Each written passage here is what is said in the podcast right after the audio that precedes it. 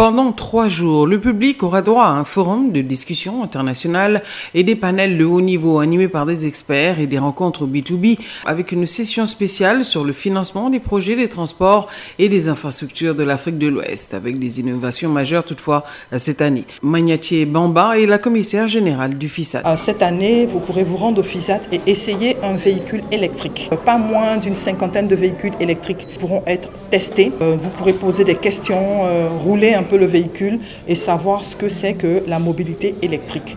Nous avons aussi comme innovation, bien sûr, le forum de discussion. Nous essayons d'avoir des thématiques toujours plus pertinentes et ça sera encore le cas cette année.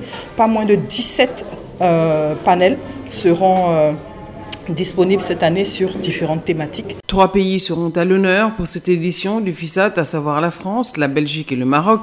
Certains ministres des Transports de la sous-région sont également attendus, d'où un soutien particulier de la CDEAO, dont Fanta Sissé, l'ambassadrice en Côte d'Ivoire. Nous considérons le transport comme un mode très très important pour pouvoir faciliter les échanges entre les différents pays de la CDAO. Il pourra permettre aussi des échanges d'expériences, des échanges aussi euh, sur le plan technique, euh, sur le plan financier aussi, n'est-ce pas, et voir euh, au sein de la sous-région comment eh faciliter le transport entre les différents pays de la CDA. Lancé depuis 2009, le FISAT se veut une contribution à l'essor des transports avec une vision globale et transversale.